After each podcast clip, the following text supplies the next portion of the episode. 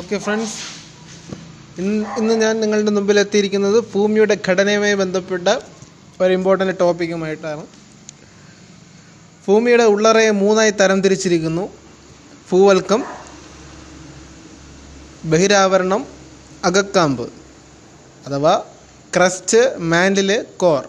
ഭൗമോപരിതലത്തിൽ നിന്നും ഭൂകേന്ദ്രം വരെയുള്ള ഏകദേശം ദൂരം ആറായിരത്തി മുന്നൂറ്റി എഴുപത്തിയെട്ട് കിലോമീറ്ററാണ് ഭൂമിയുടെ ഏറ്റവും പുറമേയുള്ള പാളിയാണ് ഭൂവൽക്കം. ബാഹ്യ സിലിക്കേറ്റ് മണ്ഡലം എന്നറിയപ്പെടുന്നത് ഈ ഭൂവൽക്കത്തിനെയാണ്. ശിലകളുടെയും ധാതുക്കളുടെയും കലവറയാണ് ഭൂവൽക്കം. ഏറ്റവും കൂടുതൽ സാന്ദ്രതയുടെ ഭൂമിയുടെ പാ ഏറ്റവും കൂടുതൽ സാന്ദ്രതയുള്ള ഭൂമിയുടെ പാളിയാണ് ഭൂവൽക്കം. ഭൂവൽക്കത്തിൽ വൻകര ഭാഗങ്ങളുടെ മുകൾത്തട്ടിനെ പറയുന്ന പേരാണ് സിയാൽ. ഭൂവൽക്കത്തിൽ വൻകര ഭാഗങ്ങളുടെ മുകൾത്തട്ടിനെ പറയുന്ന പേരാണ് സിയാൽ. വൻകരകളിൽ ഭൂവൽക്കത്തിന്റെ കനം അറുപത് കിലോമീറ്റർ. കടൽത്തറകളിൽ ഭൂവൽക്കത്തിന്റെ കനം ഇരുപത് കിലോമീറ്റർ. സിയാലിൽ പ്രധാനമായി അടങ്ങിയിരിക്കുന്ന ലോഹമാണ് സിലിക്കണും അലുമിനിയവും. സിയാലിന്റെ തൊട്ടു താഴെ കാണപ്പെടുന്ന കടൽത്തറയാണ് സിമ.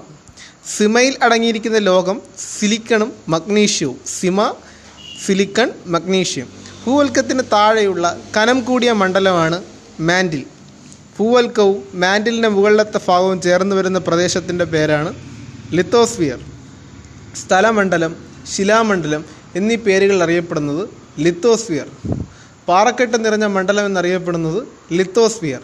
ലിത്തോസ്ഫിയറിന് താഴെയായി അർത്ഥ ദ്രാവകാവസ്ഥയിൽ സ്ഥിതി ചെയ്യുന്ന ഭാഗമാണ് അസ്തനോസ്ഫിയർ.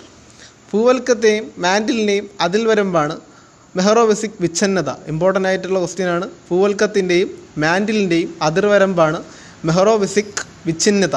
മാൻഡിലിന്റെ ഏകദേശ ആഴം രണ്ടായിരത്തി തൊള്ളായിരം കിലോമീറ്ററാണ്. മാൻഡിലിന്റെ താഴായി കാണപ്പെടുന്ന മണ്ഡലമാണ് അകക്കാമ്പ്. മാൻഡിലിന്റെ സാധാരണ ഊഷ്മാവ് രണ്ടായിരത്തി ഇരുന്നൂറ് ഡിഗ്രി സെൽഷ്യസ് ആണ്. അകക്കാമ്പിന്റെ ഏകദേശ കനമാണെങ്കിലോ മൂവായിരത്തി നാനൂറ് കിലോമീറ്ററുമാണ്. മാൻഡിലിന്റെയും അകക്കാമ്പിന്റെയും അതിർവരമ്പിനെ വിളിക്കുന്ന പേരാണ് കുട്ടൻബർഗ് വിച്ഛിന്നത. നോക്കണം ഭൂവൽക്കത്തിന്റെയും മാൻഡിലിന്റെയും അതിർവരമ്പാണ് മെഹറോവിസിക് വിച്ഛിന്നതയും.